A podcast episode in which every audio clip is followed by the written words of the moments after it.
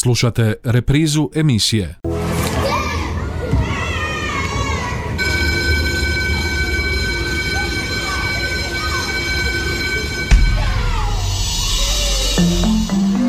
Život škole. Školske teme, dileme, zanimljivosti, događanja, problemi, savjeti i talentirani učenici, lektira. Lijep pozdrav poštovani slušatelji na početku još jedne emisije Život škole. U današnjoj emisiji donosimo priču o jednoj školskoj torbi koja se pretvorila u vojnički ruksak.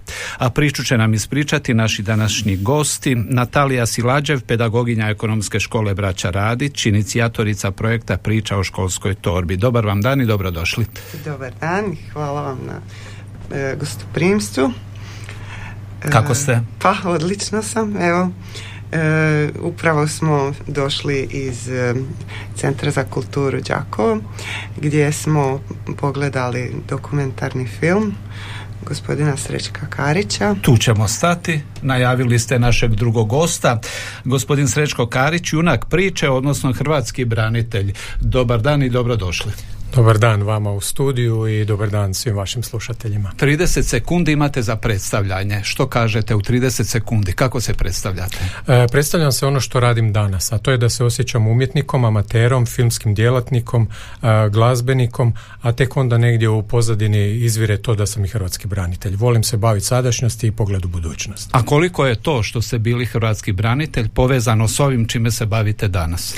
E, sve je jako povezano i taj put je takav kakav je, nažalost ne mogu ga mijenjati, često možda bih htio neku drugačiju budućnost, ali zapravo me to obilježilo da danas kao umjetnik a, funkcioniram, jer često umjetnici upravo na svoje traumi grade neka svoja umjetnička djela, pa tako i ja. Trauma, što je trauma kažu veća, to je umjetnik. Bar je se tako nekad govorilo.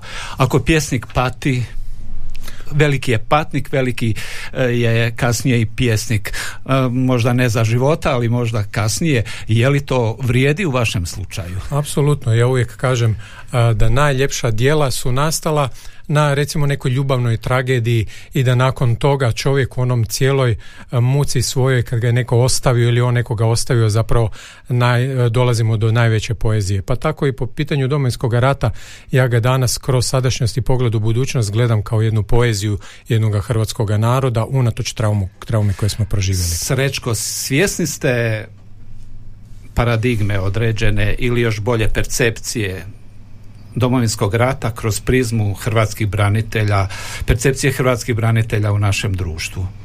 Koliko se to poklapa s ovim o čemu govorite kroz vaša umjetnička ostvarenja ili kroz ono što danas radite? E, pa ja mislim da spadam u onu e, manju kategoriju koja je prepoznala vrijednost e, domovinskog rata kroz umjetnost i kroz kulturu. Kako budućnost ide dalje, povijest nekako ostaje malo dosadnija, posebno mlađima, jer to doživljavaju kao predmet na satu, dok umjetnost i kultura smo svakodnevno obasipani kroz društvene mreže, glazba je nešto što nas opušta, film je nešto što volimo pogledati, neke smjernice, pa utoliko ako usmjerimo pogled u to, možemo stvarati poprilično dobre stvari a da svi ne imaju od toga koristi. Dobro, ali osim što stvarate umjetnička djela, vi zapravo i nastupate i nastupate pred učenicima. Zašto pred učenicima? ja smatram da mi koji smo se borili u domovinskom ratu trebamo biti okrenuti prema mladima jer na njima je budućnost. Mi smo se i borili za njihovu budućnost, a za našu neku sadašnjost. Ono što uvijek se događa da svatko koje već ratovi su pokazali da netko ko je izvojevao nekakav rat ne znači da će u tome nakon rata u poraću ujedno i uživati ali je važno da ulaže u budućnost, da je prepoznato da ta djeca su odrasla u nekakvoj slobodi i da mogu zahvaliti stvari u zahvalnosti da mi koji smo eto nešto prošli, da nam oni na jedan način zahvali, a da oni izgrade karijere nove kroz to.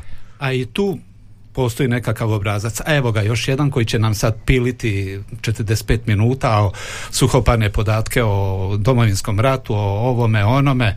Je li to E, tako kod vas? A ne, nije, nije. Ja sam se izmaknuo iz toga svega, a možda je tu olakotna stvar jer sam e, svojevremeno putovao po Sjevernoj Americi, pa sam upoznao e, što znači čak i u Hollywoodu kako se snimaju filmove, a oni često govore o ratnim pričama. Znači, važno je staviti onu lijepu jednu mašnicu i to dobro upakirati, a da ostane autentično. Tako da evo trudim se na takav način, ali da, postoji jedan mainstream kako doživljavamo branitelje, često i oni sami o sebi pričaju na takav način i važno je promijeniti a, paradigmu, važno je promijeniti jedan smjer pripovjedanja prvenstveno, što će ući u mediji, što se naglašava, to se povećava, pa na takav način važno je resetirati priču i postaviti na po- a, ponovno na početak i stvoriti jedan novi dijalog. A koliko je možete približiti tinejdžerima, srednjoškolcima? A, zapravo pucam na to, vi ste sa školskom torbom. vi Upravo, nastavite dalje. Upravo zato se zove i ovaj projekt priča o školskoj torbi. Ja sam otišao sa 18 godina u domovinski rat kroz srednju školu. Znači imao sam ruksak koji je zapravo bila uh, školska torba, ona je bila maskirna i velika je bila i ja sam tu istu torbu umje- izvadio knjige van i stavio sam unutra zapravo oružje, municiju i, i opremu koja je trebala za vojsku. Uh, ta poveznica povezuje djecu jer danas su sjedili 18-godišnjaci kada sam ja otišao u rat. Znači ono što sam ja htio njima reći, a to je da je moja glava bila u to vrijeme ista takva kao i njima, ali neko je morao otići. Mnogi su govorili kućeš ti dijete. Ja sam rekao neko je morao. Zašto baš ti? A ja kažem nema ko jer nema nikoga, ali živim trenutno samo sa djedem koji je star. Znači ja sam odlučio što je malo onako a, hazarderski da ja kao dijete se postavljam u ulogu zreloga čovjeka i stavljam sebe u ulogu spasitelja. Zapravo sam trebao studirati. Svaki normalan roditelj bi rekao mali briši idi u školu, nastavi fakultet, što je legitimno meni nije imao ko reći. Da je barem imao i da nisam išao u rat. Ali evo otišao sam jer neko je morao. Tako da meni nije mogao neko reći odi vamo ili odi tamo, tako da eto prošao sam taj rat kako sam prošao. I kad sve sad saberete, pogledate, analizirate, je li vam žao? E, Žao mi je... Je li uopće, odnosno, može li se kroz tu prizmu uopće razgovarati Može, o tome? može, trebamo biti iskreni. E, mi cijelo vrijeme želimo se svima svidjeti. Ljudi kroz vjeru, ljudi kroz domoljublje, stalno se nekome sviđamo. I uopće nisam znao da sam domoljub kad sam otišao u domovinski rat. Ja sam otišao zato što sam živio sam sa djedom e, u jednim poprilično teškim uvjetima koje je rat predstavio i uz to sve skupa sam vidio nepravdu. Ja nisam znao kako se to zove, nego sam išao braniti svoj dom. Kao što sam i kao dijete sportaš koji ima u sebi borbenoga duha je mislio da će to izgledat popili, poprilično jednostavno. No međutim kad su ti tenkovi došli, kad je to sve nagrunulo, shvatio sam u šta sam se usosio. No međutim upalio sam se sa svim svojim alatima koje sam znao i pokušao sam izvući najbolje. Tek nakon 4-5 godina sam čuo da sam ja domoljub. Tako da ne volim od toga svega raditi veliku priču, nego mi je važno da sam se našao u tom trenutku uh, negdje gdje možda čak i nisam htio biti, ali neko je trebao. Tako da uh, moje domoljublje je zasnovano na potrebi u tom trenutku i u prostoru u kojemu sam živio. Da sam mogao izbjeći, vjerojatno bi ga možda izbjegao. A ratni put kratko. Uh, nisam se borio samo u Vukovaru jer sam uh, tek 92. u prvom mjesecu otišao u 132. brigadu Našice, nakon toga u prvu gardijsku brigade Tigrove. Prošao sam gotovo sva raš- ratišta Bljesak, Oluju, Dubrovnik, Cavtat, Maslenicu, Tulove Grede i ranjen sam tri puta u jednome danu u akciji UNA 95. Danas sam uh, 70% invalid sa dosta velikih fizičkim problema, ali kao sportaš uh, trudim se te rane nekako zaliječiti. Tri puta ranjen Da. U jednom danu. U jednom danu. Dok sam spašavao svoje suborce, preko mojih leđa je u 24 sata prošlo preko 20 i nešto teško ranjenih, jer sam u tom trenutku zadužio a, torbu pa, za prvu pomoć. Niko nije bio na tom trenutku, bili smo u napadnom djelovanju, nas 150, pola ljudi je stradalo, a 20 i nešto ljudi je prošlo kod moja, kroz mene, što mrtvih, što ranjenih. I tada sam u tom cijelom bunilu od umora od 24 sata i ja teško ranjen. Najtreži svjesni trenutak, pamtite li? Da. Moje umiranje. Umiranje. Da, doslovno sam umirao. Znači, to je jedan odlazak koji imate jedno vantjelesno iskustvo. E, vjernici uvijek vole govoriti o svjedočanstvu. Ja sam jako oprezan sa tim, jer može biti samo halucinacija. Tako da jako dobro razmatram što se u tom trenutku dogodilo. Dogodila se izuzetno jaka bol, potonuće, praznina, kao da ulazite u hladnu, mrzlu vodu i ne možete pokrenuti ruke i tijelo i mozak polako jedino on počinje kuhati, počinje raditi. Ono što se događa, a to je da vam dolazi misa u trenutku odlaska o ljubavi. Ono što čega sam se ja sjetio, sjetio sam se dok sam bio mali, imao sam četiri godine i uh, grlio sam se svojom majkom i sa svojim ocem koji su mi govorili koliko me vole. To je bio jedan snažan oproštaj, a i snaga ljubavi u trenutku dok umirete zapravo osjećate hladnoću i nakon toga naglu ljubav. Da li možemo govoriti da je Duh Sveti se prelio preko mene pa je rekao bit će sve u redu i ako umreš i ako ostaneš? Jako sam oprezan s tim. Ali moje svjedočanstvo, moje svjedočenje, ja bih to tako rekao, da u najgorem trenutku sam doživio paralelno najgore iskustvo i najbolje iskustvo. Jeste to danas prenijeli učenicima? Mislim da je to možda pretraumatično za njih na prvi nalet dok me upoznaju. To možda možemo govoriti dok idemo na izletu pa me oni sami osobno pitaju kako vam je bilo kad ste bili ranjeni. Nekako je to osobno iskustvo između mene i te osobe ako je ono proživjelo. Ima i djece koje su stradala i doživjele su nešto pa ih to zanima. Ovako sam išao više da se baziramo na film, da me osjete, da me upoznaju, da vrlo pazim na to dječje uho jer sebe stavljam u ulogu srednjoškolca i koliko bi ja htio čuti htio bi čuti vrlo malo. Jer želim svoju komociju, ima lijep je dan, želim otići doma nasmješenog lice, ako me previše natovarite s tom traumom, nisam siguran da će mi biti dan, dobar. Pazimo na tu djecu. Dovoljno je da sam ja već došao ovdje. Kakve su bile reakcije? Pa evo to moram koliko vam je to Koliko vam je to važno dok razgovarate, gledate, predajete zapravo, zamišljam vam kako, zamišljam vas kako pričate zapravo. Da oni gledaju manje ili više zanimljivo ali nije zanimljivo, ovisi najviše o sugovorniku. E, osjetite li taj nekakav važno je, zapravo živi se za tu refleksiju jer ja jedino želim znati što je njima u glavi. Kako se vi osjećate?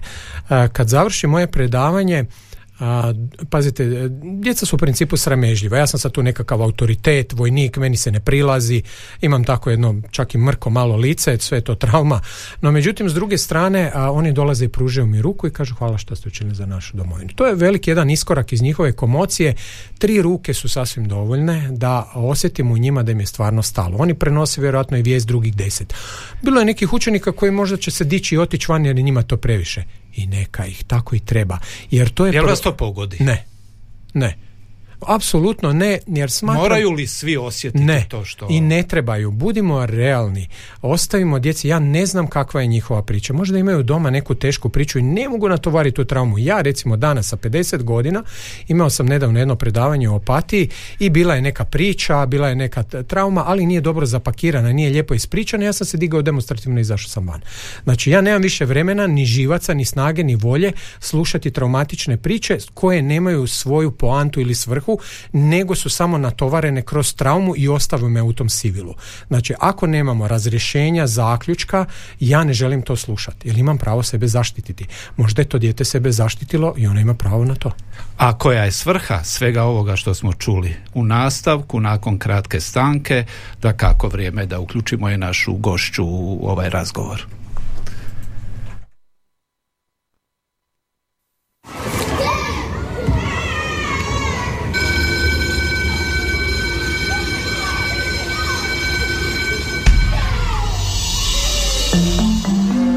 Život škole. Dakle, poštovani slušatelji, bila je to priča našeg današnjeg gosta, junaka priče, odnosno ovog projekta priča o školskoj torbi, koju je e, predložila, inicirala naša sugovornica u nastavku Natalija Silađev, pedagoginja ekonomske škole Braća Radić. E, otkud i kako vi u vezi s ovom pričom o školskoj torbi? Pa da, e, zanimljivo, evo, e, kroz druženje, kroz upoznavanje i druženje sa Srećkom došli smo na ideju e, osmisliti jedan projekt kako je on već prije radio neka predavanja, predavanja i kratke aktivnosti sa učenicima i nekim školama E, ja sam došla na ideju i predložila mu da osmislimo jedan projekt, zapravo zajednički smo osmislili, s tim da sam ga ja onako malo metodički i didaktički obradila. I e, u rujnu prošle godine smo na natječaju Ministarstva znanosti i obrazovanja osvojili potporu kad je projekt je ocijenjen kvalitetno, ali e, ne samo to, nego e, nas je pozitivno ocijenio i pohvalio grad Đakovo i biskupija Osječko, Đakovačko-Osječka i sama županija Osječko-Baranska, na čemu im ovom prilikom svima zahvaljujem što su prepoznali prave vrijednosti i e, kvalitetan projekt. Projekt se zapravo promiče e, e, i temelji se na dovoljnim i kršćanskim vrijednostima, humanosti, kulturi oprosta i razvijanju jačana otpornosti na krizne situacije. Kako je Srećko i rekao, to e, bit ću ovaj, slobodno reći nisu samo sušta prepričavanja nekih traumatičnih iskustava nego on kroz e, ta svoja svjedočenja nudi učenicima i djeci način kako se izdići iz toga e, koliko, kako raditi na sebi i e, ta jedna teška životna iskustva iskoristiti za daljnje životne pothvate djelovanja i, i pomoći drugima Danas je počela realizacija projekta. Što je zapravo to bilo danas? Danas e, smo pogledali njegov dokumentarni film 14 prepreka koji bi svakako preporučila e, i e, on je imao jedno kraće izlaganje. Za prvi put to je prva aktivnost. Iza toga nas čeka jedan izlet istraživačkog, istraživačkog karaktera u Karlovac posjet Domovinskom muzeju E, zatim u Slunj gdje će nam Srećko govoriti o svom iskustvu tijekom domovinskog rata i Rastoke e, gdje ćemo malo i u prirodi istraživati. Naši učenici s obzirom da su ekonomske, ekonomskih zanimanja usmjerene, oni će e, zapravo ponuditi izraditi jedan plan, turist, e, plan razvoja grada Slunja kao i izraditi marketinške materijale za turističku zajednicu grada Slunja. Pa Kao pedagoginja jeste li zadovoljni današnjim reakcijama? Pa jako sam zadovoljna jer i učenici i nastavnici su odmah rekli da su jako oduševljeni, da ih se jako dojmilo. To se moglo zapravo osjetiti po tišini koja je ovaj zavladala tijekom srećkovog svjedočenja. Da. Za ilustraciju zapravo i filma predlažem jedan mali glazbeni segment, a poslije će nam naš sugovornik objasniti o čemu je riječ.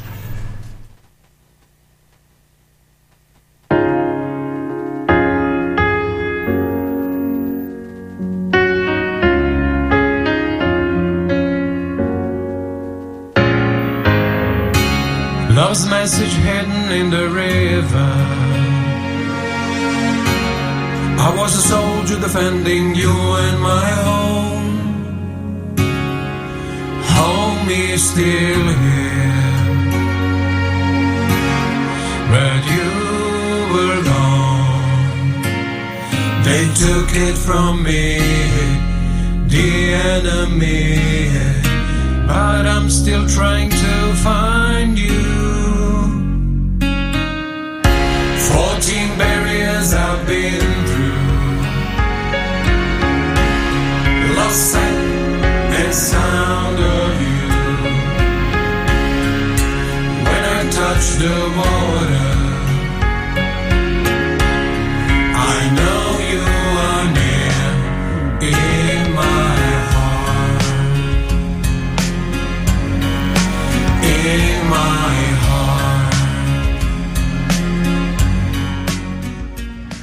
14 prepreka. Kakvim preprekama je riječ? Dakle, film se zove 14 prepreka zato što se to odnosi na 14 postaja križnog puta. Ja ovdje to ne, ne bih toliko kao vjernik predstavljao, nego je to dobra simbolika. Svi mi ljudi imamo problema u danu i možemo ih postaviti kao, kao kalvariju. Ne moramo čak ni reći Isusov križ. Imaš kalvariju, danas ti je loš dan i imaš uvijek nekih 14 prepreka kako Isus padao, dizao se na kraju razapet. ovdje e, u filmu se govori o 100% branitelju koji se kreće uz pomoć invalidskih kolica, ali nisam htio to natovariti da bude samo čista tragedija, nisam se bavio arhivom Domovinskog rata i prepričavanja. on je išao vamo, išao je tamo. Gotovo da nemamo ratnu priču nego imamo njega kako on živi danas kao 100% invalid i kakav je njegov pogled u budućnost. Ujedno dok on se penje za svaku postaju križnog puta, taj jedan križni put ga podsjeti na njegovu neku prepreku danu. Čovjek mora, se, ne, mi se dižemo iz kreveta, on ni to ne može, nego mora ući u invalidska kolica, ne može uh, izaći van jer ima stepenice, znači njemu je dan običan, najobičniji dan zdravome čovjeku koji uopće kaže joj koliko problema imam, pogledaj u ove probleme pa će ti tvoji problemi biti manji. Tako da sam to htio prikazati da je univerzalna priča. Branitelj je tu samo sinonim i za naše probleme, ali mogli smo ga prikazati jer je to malo pojačano. Pjesma 14 prepreka je na engleskom 14 barriers, ja sam ju namjerno napravio na engleskom, ona zapravo govori o filmu. Tekst unutra kad ga se prevede ima dijelove iz filma, on je zapravo umjesto trailera, jako da sam snimao hollywoodski film, inače za dokumentarni kratki film od 35 minuta ja napravim pjesmu, pa to radite za blockbustere. Ja sam baš htio iskočiti iz te komfort zone, niti sam ja profesionalni pjevač, niti sam profesionalni skladatelj, niti sam profesionalni režiser. No međutim, velika je snaga u tome da ja kao hrvatski branitelj sam uspio kao amater to se postići. E, ne gledam opet sebe kao branitelja, nego populaciju koju ja predstavljam. Znači nisu svi oni tamo koji sjede po birtijama ili hodaju i kockaju, nego ima nas i ovi. Šta ćemo sa nama koji smo aktivni, uz to se bavim sportom i znam još takvih sigurno 500. Šta ćemo sa nama, zašto se o nama ne priča? A ja neću pričati o sebi, evo mene, ja se hvalim, nego donosim proizvod koji je autentičan, a on ima e, mjesta za, za lokalnu zajednicu. Na engleskom sam pjevao upravo zato to da stranci osjete što se tu događa ili je festivalski film pa ide van. Svi su se hvatali za glavu pa zašto ne piješ na hrvatskom? Ja kažem ne obraćam se skoro ni hrvatskom čovjeku nego se obraćam univerzalnoj nekoj vrijednosti pa u toliku. I Let 3 danas je napravio show, zašto ga ne bi ni ja napravio kao branitelj, izašao iz komfort zone jer od mene se baš očekuje sve suprotno. E ja idem protiv te linije, ne želim da me se ubaci u neko klatno, pa makar i ne uspio. To sam ja, to je moja originalnost, pa makar bio i neprihvaćen. Može li se sa svim tim živjeti normalno danas? Hrvatski branitelji, dobre mirovine, ne znaju kuće sa sobom, čast izuzecima definitivno ima ih, ima ih dosta, premalo je možda takvih priča u javnosti, ali postoji ta nekakva raširena slika, dobre mirovine, dosada, PTSP, problemi, alkohol, kockanje. Imamo ovako, uh, nisu se nikad trebale zvati mirovine, nego je trebalo se zvati uh, nagrada za sudjelovanje u domovinskom ratu. Tada izlazimo iz mirovinskog sustava, to je napravio cijeli zapad, mi smo tu pogriješili. Tada ne podlačimo paralelu između civilnih mirovina i civilnih invalidskih mirovina, nego je to nagrada za nešto. Tada to može biti koliko god hoće, ali ne spada u mirovinski više sustav. Pa ako se ima novaca se isplaćuje, ako se ne, ne. To onda ide na obraz neke, po, uh, trenutačne politike. S druge strane, E, vrlo je važno e, govoriti o tome, pardon, sad sam malo izgubio, morate mi pomoći, gdje smo stali. Dakle, može li se normalno živjeti sa svim traumama, sa uz ovo sve o čemu, smo, da, o čemu ste do sad govorili? E, naravno da se može, ono što je važno, na stranu sad taj novac. Nekome je on dostatan, no međutim mi moramo govoriti da je bilo oko 100 tisuća mirovina, sada su ti branitelji, preko 45 tisuća branitelja umrlo. Znači danas imamo 60 tisuća tih mirovina. Znači nije baš da smo sad toliko se objesili za, za državnu blagajnu E, te mirovine nisu rasle već dugi niz godina, evo tek sada je izglasano zakon jer smo bili zakinuti za nekakvih 20%, pa se to sad postaje, zapravo za 10, pa se to postepeno vraća. Inflacija je pojela te mirovine unutar ovih 20 godina, one jesu u redu, ali nisu onolike kolike su bile onda. Tako da mi polako gubimo na vrijednosti i moramo se snalaziti u nekim drugim stvarima. Ali na stranu sad novac. Nije stvar novca, nego je stvar što ćemo mi sa našim životima. I ti sad imaš nekakav novac i ti ne znaš kućeš sa sobom. Ono što je važno, bila je medicinska rehabilitacija, nije nikad nastala društvena rehabilitacija, a to su nove karijere. Tečajevi, bilo što druge, pa da smo i sami platili, ja bih čak stavio ovako uvjetovano. Nećete dobivati te mirovine ako ne ulažete u sebe, jer to je za vaše zdravlje. E, kad se nalazim sa udrugama nekim, ne, ovo sad ne prozivam svoje suborce, nego samo želim postaviti jedno zdravo pitanje. E, idete kod doktora, doktor nije napravio ovo, mirovina vam je ovakva, niste dobili stanove. A onda postavljam samo prvo pitanje, a što vi sami radite za sebe? Da li vi vježbate, ali pušite, pijete, jedete masno i koliko se krećete? Znači, postoje minimalni tehnički uvjeti za zdravoga čovjeka koji bi trebao ispuniti u danu pa dolazi do pretilosti određenih bolesti. Čovjek koji je proživio izuzetnu traumu kroz 4 ili 5 godina mora pojačati na pet. Za branitelja kad popije jedno pivo kao za zdravog čovjeka gajba piva. Znači njemu je već trauma a, načela, onaj kortizol, ona kiselina mu je načela njegove organe, a on se dalje lijeno ponaša prema tome. Znači tu Ali postoji... stvara se u društvu klima, odnosno treba se njima sve na odnosno vama To je na jedna planje. struja, da, da, da, da. E, to je zato što To je- onaj ali koji... dominantna, složit dominantna, se, e, dominantna. ali imate ovako, dakle, imate deset ljudi koji galame. I uvijek ja kažem ovako, ima neki branitelji koji non stop hodaju u, unifo- u časničkim uniformama. Ja nikad nisam u uniformi. Ucijene strahovi. Da, uglavnom. Časničkoj uniformi, ja kažem, oprosti, zašto ti non stop hodaš u uniformi kad je, kad je a, rat završio od 95. 96. Šta radiš sad u uniformi? Uglavnom ljudi koji su danas u uniformama, kroz udruge, kroz a, bilo što drugo, to nisu oni koji su se baš fajtali. Oni koji su se fajtali su uglavnom tihi. I onda imate glasne one koji žele se dokazati danas da ih društvo prihvati jer kad je trebalo su bili negdje možda malo iza. Ne svi, ali postoji uvijek ko je glasan, znači da ima nekakav problem ili neki kompleks. Drugo, petljamo se u politiku koji branitelj nije vičan ako nije se školovao a, na političkim znanostima ili u ekonomiji ili u pravu ili slično. Trebali bi samo malo to izdozirati. Ovdje ja ne prozivam branitelje, nego bi volio sve staviti na svoje mjesto i e, e, ovaj, ima ta struja koja kaže e, previše smo dali braniteljima, s druge strane postoji struja koja kaže nismo im ništa dali, a to je zahvalnost. E sad tu treba dvije strane spojiti i pronaći novi dijalog. Zato treba priču resetirati, vratiti na početne postavke, uzeti ono što je valjalo, ali javno reći što nije valjalo. I one galamđije koji idu protiv struje vlastitih, ja kažem, ne bojim se ja onoga koji ne razmišlja isto koji ja.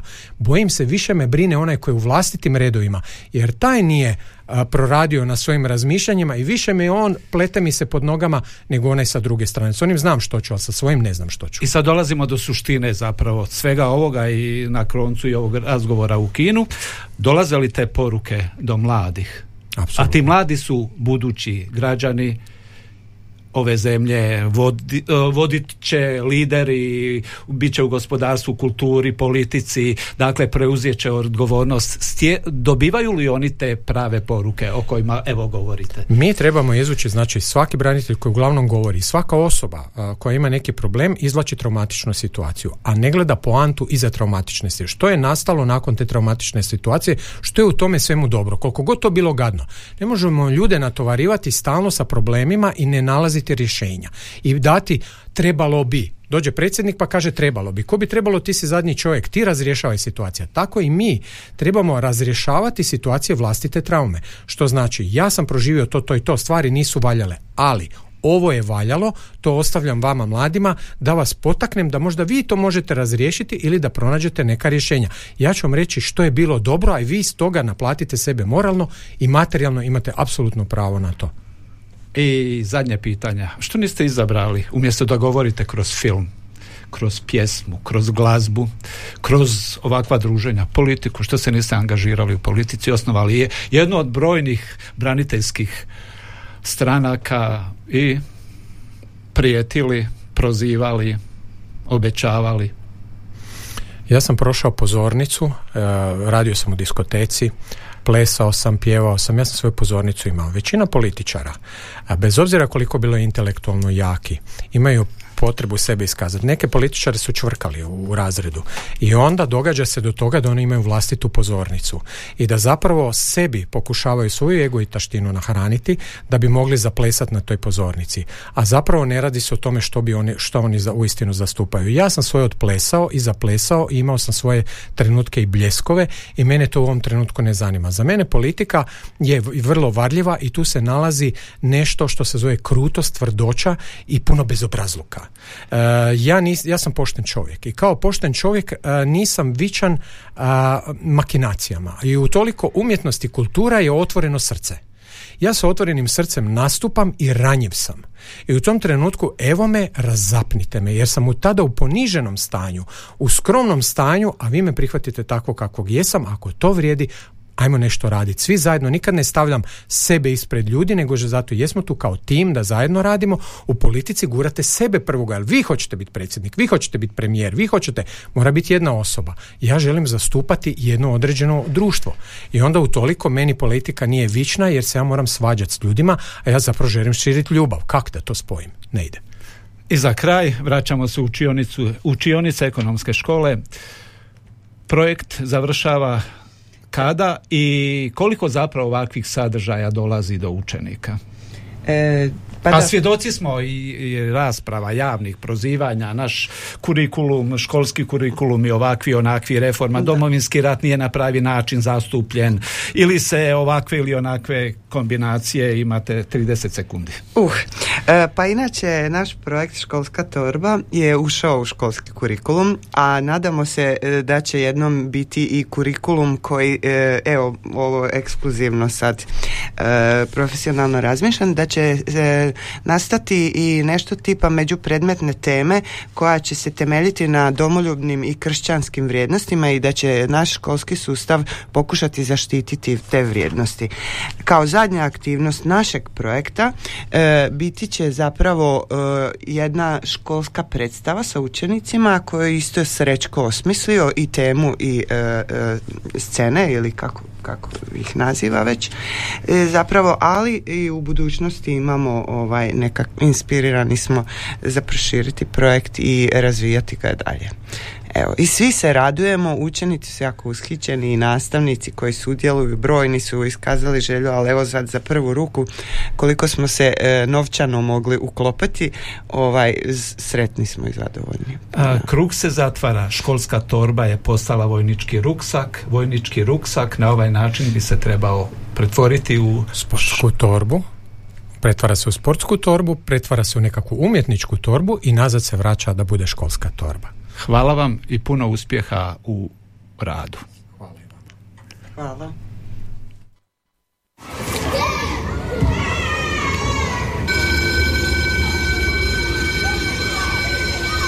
Slušali ste emisiju Život škole.